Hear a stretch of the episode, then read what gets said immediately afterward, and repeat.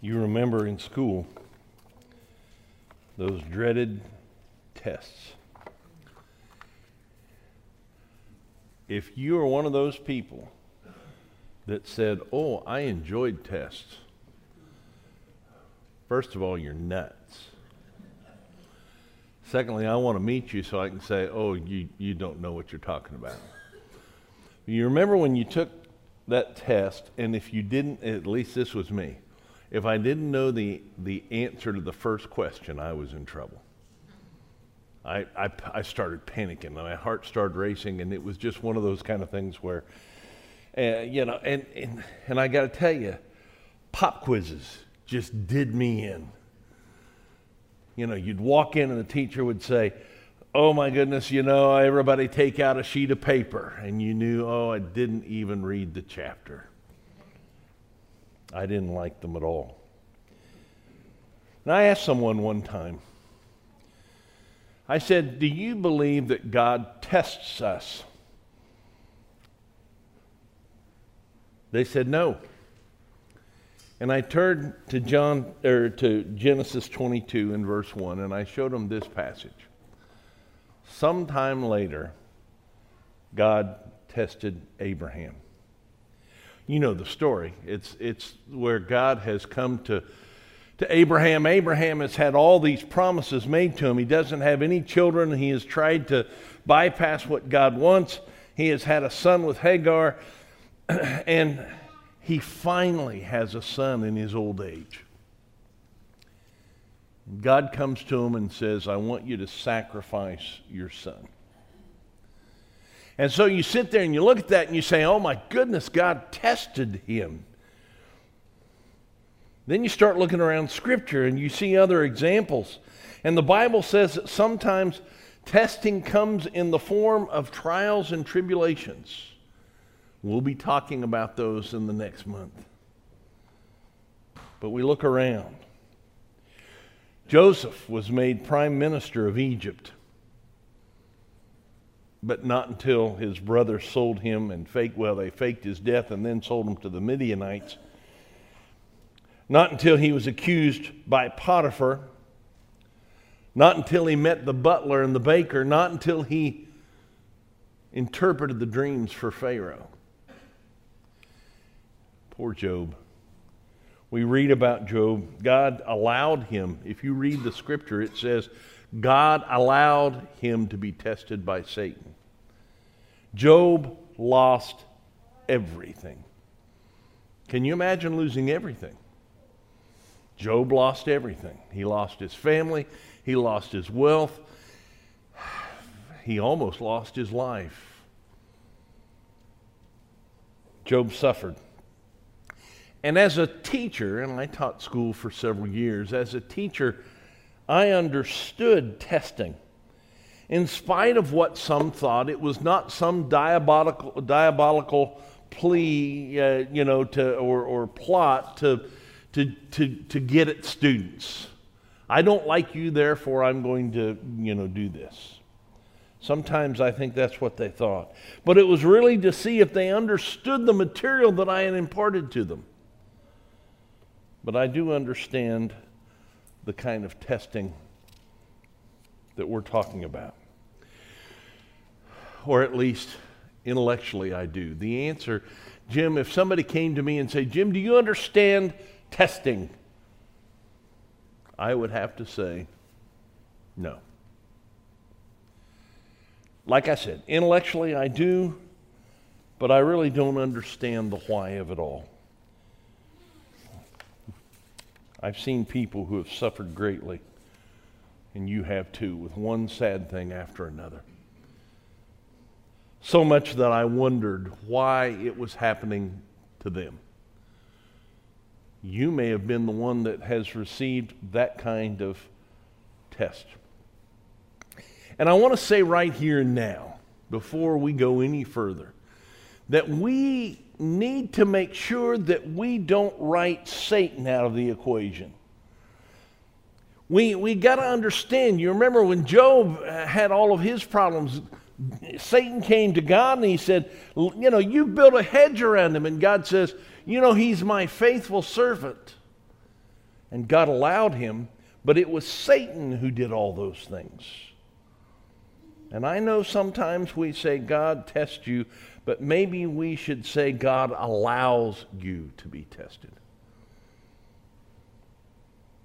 Death of children under unusual circumstances, illness, one right after another, children losing parents while they still need them. Oh, man, how many times have I heard of a spouse losing his or her spouse suddenly out of nowhere? And I could go on and on, and so could you. But one of the answers that I have found to this, and it sounds so glib, is that God is testing our faith. I, I thought of a song. Well, you know, I, maybe I should have had you sing it. You know, faith is the victory that overcomes the world. Not all of those in the Bible whose faith was tested passed. Adam and Eve, God tested their faith, and they didn't pass, nor did Samson. But there's more to life than, well, life. And we are constantly reminded of this and constantly being tested for this. James says, Blessed is the one who perseveres under trial, because having stood the test, that person will receive the crown of life that the Lord promised to those who loved him. And Paul even said, I have fought the good fight. I have fa- finished the race. I have kept the faith. Now there is in store for me the crown of righteousness, which the Lord, the righteous judge, will award to me on that day. And not only to me, but to all those who have longed for his appearing. Paul says, I passed the test. I, I, I've gone into this before. I use this in funerals. That crown of righteousness. You know, we, we think it's the, the diadem, but if you look at it, there's, there are two words in the Greek language for crown. One is diadem, we get our word diadem, and the other is called Stephanos. And that's a victor's crown. And if you go to the old Olympics, you'll see that they didn't win a crown of gold, they won a crown of leaves and a laurel that was put on their head. It's that word that's used in almost every passage that talks about that. It's the victor's crown. The psalmist says, For you have tested us, and you have refined us like silver. David asked God to search his heart. He says, If you find anything, he says, I want you to come into my heart and test me and try me and search my ways. Can you do that? Can you ask God to do that? Do you feel comfortable enough to be able to say, God, if you see anything in there, test me? David says, I have trusted the Lord and have not faltered. Test me, Lord, and try me, and examine my heart and my mind, for I have always been mindful of your unfailing love and have lived in reliance on your faithfulness. It may be a difficult time that you're facing, but I'm asking you to say this what can I learn from this? Remember what Joseph said to his brothers after all of the stuff had happened, after everything had occurred, and he had brought them back to Egypt? He said to them, You intended this for harm, but God intended it for good. And remember that God is always always faithful. But sometimes God is silent. I think that this is the number one response I get when people are going through difficult times and struggling, and that is, where is God? Remember the story of King Hezekiah? I, one of the things that I do, I, I underline things in my Bible, especially in the, in the Old Testament, and, and especially when you're talking about the kings. It'll say, This king, uh, he did evil in the eyes of the Lord. This king did good in the eyes of the Lord. And I found myself underlining he did evil more than he did good. But Hezekiah is one of those kind of guys that did good in the eyes of the Lord. He did a lot of things. He restored Israel in many ways. He purified the temple, he restored the Passover, and he just made Israel a better place. But then he was about to become sick. He, he was sick even to the point of death, and he prayed to God, and God gave him more time. But Hezekiah was a proud man. And God gave him this miraculous sign, but he didn't respond to God, God's kindness the way that God wanted him to. But then again, he repented. It was one of those kind of guys that, that sounds a lot like you and me. Not grateful, then repentance. But it was Hezekiah who channeled the water into Jerusalem, and you can still see his tunnel today, one third of a mile through rock that protected Jerusalem's water source. It's called Hezekiah's Tunnel. But listen to this passage. It was Hezekiah who blocked the upper outlet of the Gihon Spring and channeled the water down to the west side of the city of David. And he succeeded in everything he undertook. But when envoys were sent by the rulers of Babylon to ask him about the miraculous sign that had occurred in the land, God left him to test him and to know everything that was in his heart. God left him. Oh, he didn't leave him in the sense that we think of sometimes. He just became silent. And You may think that God isn't there when you're suffering. He may be silent, but He's always there. And He told us that He would never leave us. And that's where our faith comes in. Don't confuse silence with absence.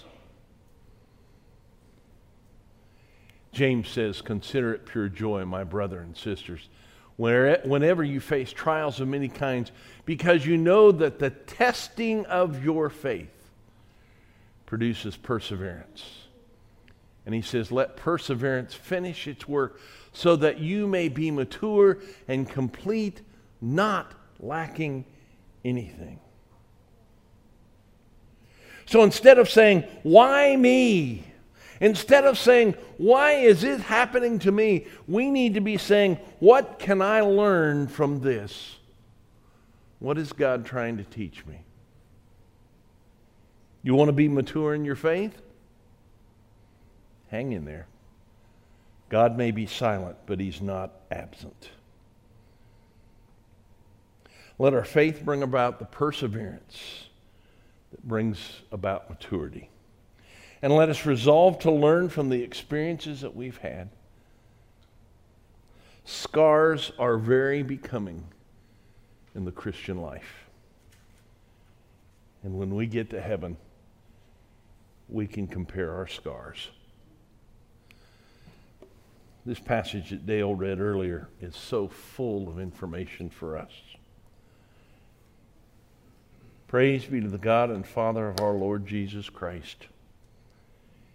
In his great mercy, he has given us birth, new birth, into a living hope through the resurrection of Jesus Christ from the dead, and into, and I want you to see this, into an inheritance that never perishes.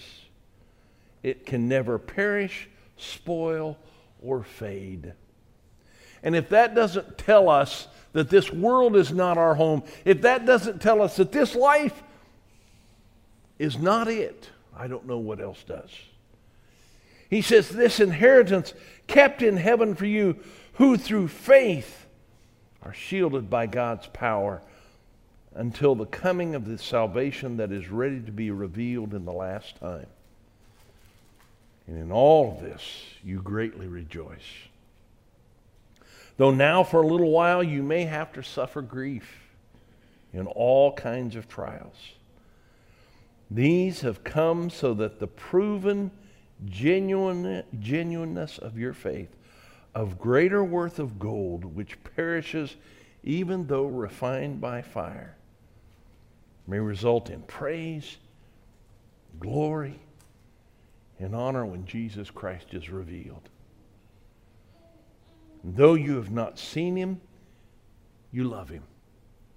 What's he saying there? He's saying, You must have faith.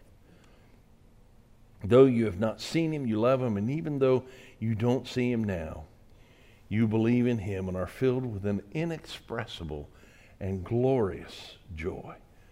For you are receiving the end result of your faith, the salvation of your souls.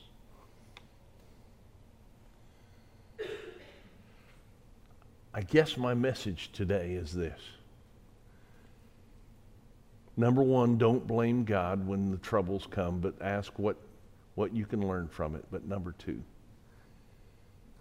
realize this world is not our home. And all it will do will refine us and to make us better individuals and better for the kingdom.